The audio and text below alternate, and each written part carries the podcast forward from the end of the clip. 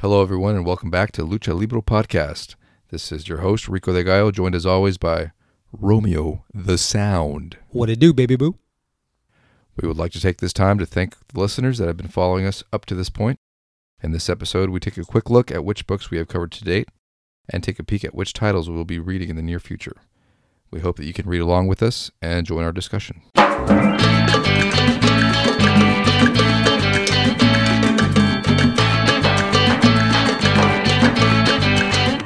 Lucha Libro.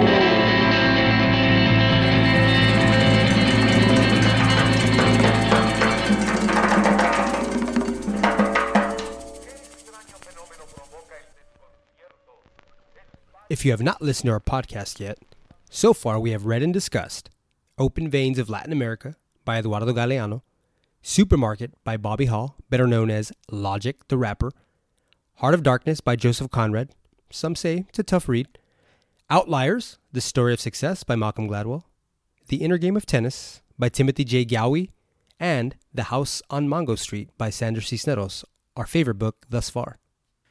A quick peek into the second half of 2020. We will be reading Raising Men by Eric Davis, The Line Becomes a River by Francisco Cantu, Can't Hurt Me by David Goggins, Wolf Boys by Dan Slater, and The Doors of Perception by Aldous Huxley. And as always, don't forget to drop us a line at Lucha Libro Podcast at gmail.com. And also, don't forget to follow us on Instagram at Lucha Libro. Rick, anything else? Just one last thing read or die.